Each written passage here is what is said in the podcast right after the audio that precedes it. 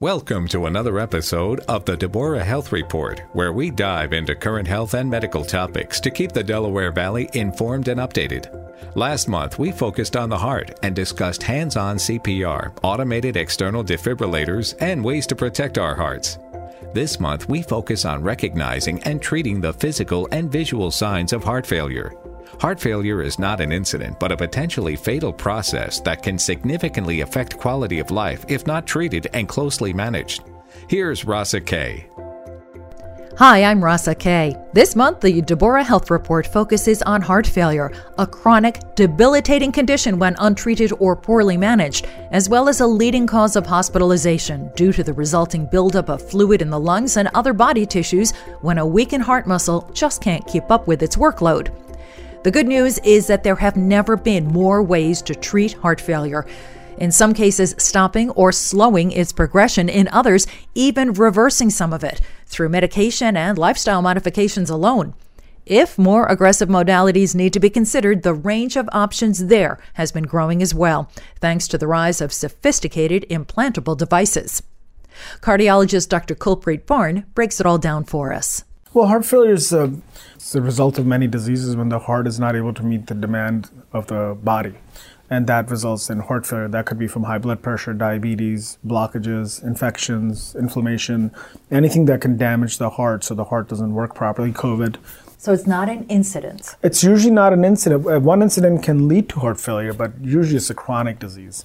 It's usually a result of damage from some disease that results in the heart. It usually it's not a overnight thing. It usually takes weeks and months to present. So when you get diagnosed with heart failure, is that an earthquake to your life? What does it mean? Yeah, so you know, um, it is a very serious diagnosis. I think uh, even with the contemporary treatments, if you, if uh, I tell I tell patients, it's really a, a, two decision thing. If you don't take your medications, if you don't take it seriously, it is a death sentence. Uh, you will not be alive for a long time if, if you don't take it seriously. I, the best analogy is we, we call it the cancer of the heart.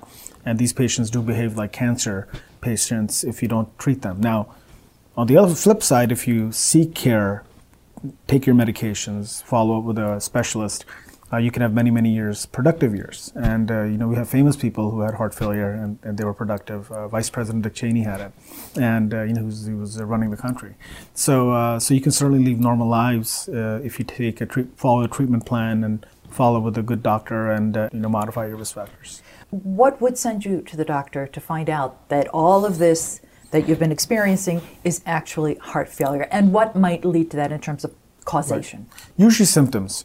Uh, majority of the times there'll be symptoms, and, and unfortunately, a lot of these symptoms can also mimic other diseases have those symptoms too. So really, if you're having symptoms of shortness of breath, uh, wiped out activities you could do a year ago, you can't do them anymore uh, swelling in your legs, can't lay flat, any kind of alarming symptoms, you should immediately go to your doctor, whoever you see on a regular basis, and, and they will start doing some testing to figure out is it the heart, is it the lungs, is it some other blood problem, and uh, they will finally get to a diagnosis. And once you get the diagnosis of heart failure, you should definitely see a heart specialist, and, and they'll put you through a treatment plan luckily, if you've got early symptoms that you catch, there, there are things that you feel, but eventually you can even see that there's something wrong with, with someone. So tell us about the stages of heart failure and what they mean, what they indicate is going on sure. under your rib cage. Yeah, once again, we the analogy we like to because you know cancer is very well known. It's in our community, so it's really similar to cancer. Just like once you get diagnosed with cancer, we stage it.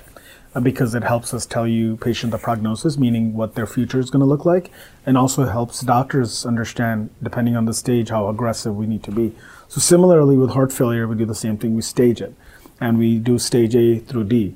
And A means you're not your your risk factors for heart failure. Stage D is you're so bad you need a heart transplant or something severe, and and somewhere in the middle is all our treatment options.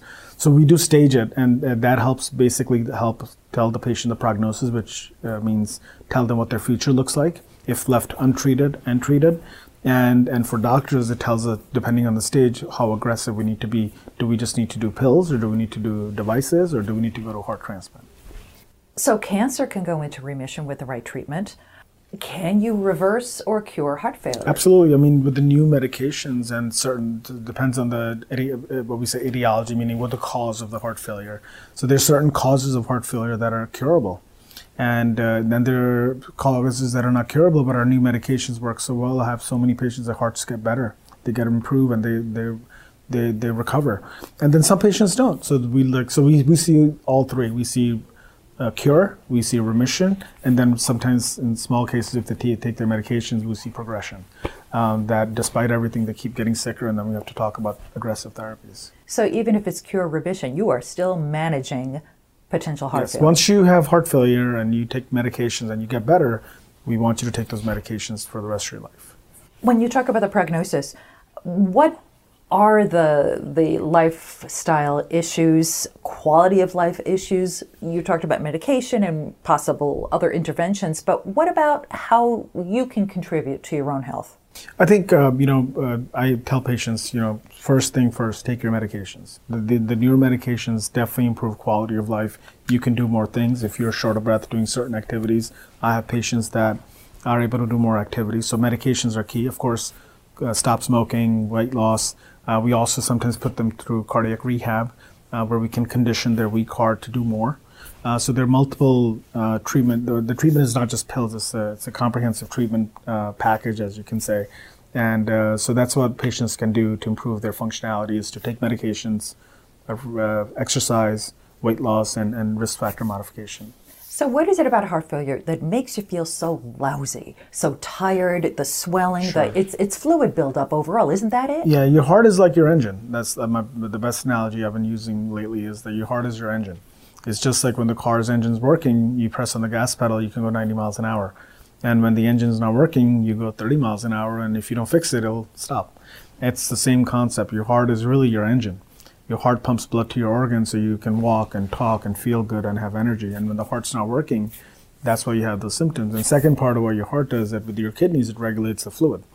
And when your heart's not working, you tend to retain fluid, which leads to the congestion and, and the leg swelling and feeling even worse. And you might not necessarily just have swelling in, in the legs or the feet. You might have fluid building up in other mm-hmm. parts of the body. Well, just like in medicine, we so we see the typical presentations, and then we see the atypical presentations. Some patients will not have fluid buildup; they'll just be wiped out. Uh, they just can't do activities. Some patients will have the full symptoms. Uh, their legs are swollen, they've gained weight. Some patients will not gain weight in their legs, they'll just gain weight in their belly. So, weight gain is another sign. So, yes, some patients will present uh, not in a typical format. But fluid buildup in the lungs is something that's really worrisome. Yes, I mean it's usually uh, generally throughout the body. What'll happen is over time your body adjusts and the lungs don't fill up, but your your body overall fills up with fluid. So weight gain is something we also look for. Uh, we'll have patients that will gain 20 pounds in two months uh, because they're retaining so much fluid, and some of it is in their legs, but it's sometimes it's throughout their body. What is the patient contribution then to the self care besides just taking their meds? Well, just like we talked about, you know, uh, uh, you know, stop uh, things that can affect the heart, like uh, just cutting back on drinking, stopping smoking, uh, exercising, uh, monitoring your weights, make sure you're not building up fluid, alerting your providers. So, so patients play a very important role, and just like I tell patients that you know it's a relationship, and I can give them all the ideas and medications in the world, but if they don't listen to me, we, we're not going to be successful. We're only going to be successful if we meet halfway and, and work together. So dietary considerations, things like sodium, anything that would, would create a fluid retention sure. issue? Of course, just like we talked about, like the you know the heart um, regulates the fluid. So if your heart is weak, you don't want to drink excessive fluid because you already have a damaged heart and it's already working hard. And if you're just drinking all the water, you're going to end up retaining. So yes, you do have to limit what you put in, and so we can maintain a negative balance where whatever you're putting in, you're putting out more, so you don't fill up with fluid. And some of that we use weights, uh, sodium restriction and we have other devices to monitor the fluid. But what about caffeine sure. as a diuretic? Is that a good thing then if you're a heart failure? So, you know, I, I say moderation. Um, you know, I did, certainly would not recommend 10 cups of coffee a day, but if you want to have one or two cups in, in moderation, that's fine. But it is not going to be a diuretic. Um, you can't just take the extra fluid out by drinking coffee. Uh, you'll tend to retain more fluid. So, we have special medications to maintain that negative balance. Who should a patient go to see if they're worried about heart failure. Yes. What are the steps there? Yeah. So, uh, uh, first step is if you're having symptoms, just your first contact is whoever. It, could be a cardiologist, a primary care doctor, a family medicine doctor. Go see a physician. Uh, because remember, I told you there's some overlap of other diseases that can have similar symptoms too. So, first step is to go through a diag. Keep in mind, it could not be heart failure; it could be a lung issue. It could be a blood issue. It could be something else going on. So, so you need to, if you're having these symptoms, you need to first see a provider. And that provider will most likely, the standard of care in the United States is to put you through a differential diagnosis and run some tests, blood work, EKG, some testing to gear what are the symptoms. And and generally speaking, you know, if it is a heart failure, you'll make it to a heart specialist, and you should at least ask to be seen by a heart specialist. And what would the heart specialist then look at? In addition to all of those other tests, there is suspicion of heart failure. What then happens? Yeah, so they'll um, they'll do some other high-end testing, meaning if, if it's confirmed that your heart's not working properly, your initial testing, they'll do some other procedures like catheterizations and heart MRI, special pictures of the heart. So uh, so that's why it'll get escalated to a heart specialist that, that will order that special testing. So catheterization might be necessary. You might not mm-hmm. necessarily figure it out just from imaging. Uh, yeah, so if you find out you have a weakening of the heart muscle the, in the United States, depending on your risk factors, we do recommend heart catheterization. So there is a big chance you need that. So that's why most likely, let's say you go to a family medicine doctor and they diagnose you with a weakening of the heart muscle, they'll generally at that point send you to a cardiologist or a heart failure specialist and then they'll run those specialized tests. But not every cardiologist is a heart failure specialist. Absolutely. So you know, uh, the, you know, in the United States, we have we do extra training to manage these complicated patients. So, uh, but unfortunately, there's not that many heart failure cardiologists in the United States. So you you may be in a region where they may not have any. So your first point of contact may be a general cardiologist, and generally speaking, if they feel like they can't manage, then they'll seek out their regional heart failure cardiologist uh, to help them out. We got you here in New Jersey. so, what kind of list of questions should you bring if you're in this process to ask your doctor? Yeah, if you're confirmed, you know, the diagnosis with heart failure, you obviously want to sit down with your doctor and talk about the treatment plan, your prognosis, uh, dietary restrictions, what can you do, a cardiac rehab program. So, so generally speaking, a good specialist will go through that with you. But but if you feel like something's not there, those are the kind of things I would ask uh, the physician how long does it take to, to get to the point where you've nailed that this is heart failure? Well, these days it's it's, it's it depends on the patient. If you I mean, we have patients that sort of because of you know uh, certain barriers, you know, social or financial barriers that they may not seek care, um, and it, it, once they once they're in the system, it's usually fairly quick. Uh, these tests can be done within days. It's, it doesn't take months to get them done. It's kind of situation where you want a second opinion. It depends. I mean, if uh, certainly, I think if you're on a treatment plan and you're feeling better, uh, you're probably okay. But if you're not feeling better and you keep having symptoms, then definitely I would I would seek an advanced heart failure cardiologist's opinion, even if you have to travel far. Does heart failure present with pain? So generally speaking, not. But you certain small patient populations can have some belly pain and vague pains like that. But generally, it's not a painful diagnosis. It's more of a uh, just like a car and an engine. Like it's more of a you you will have changes, it'll affect your life. Like you will not be able to do activities, you'll be short of breath, and, and those are kind of symptoms that are more common. Pain is not a common symptom of heart failure. What's the typical age range? Um, but predominantly as you get older, heart failure is more common as you get older. It is a disease of the elderly because as you get older, you get high blood pressure, diabetes, and those risk factors. Uh, but certainly small patient populations, we can see them earlier too, um, and depending on you know if it's depending on the cause of the heart failure. But generally, it's an elderly patient population diagnosis. Any gender linkage? Uh, no, it can you know females. Uh, females can present with the heart. There are a couple of types. There are two types of heart failure. Uh, females tend to present with a more the preserved ejection fraction, whereas men present with lower. There are some differences, uh, but certainly we see females and, and males. That's cardiologist Dr. Kulpreet Barn. More on treating and managing heart failure, along with the latest on a possible COVID connection in our next podcast, which drops the first Wednesday of the month. I'm Rasa Kaye.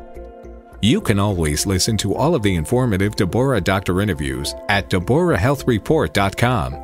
Schedule an appointment at demanddeborah.org.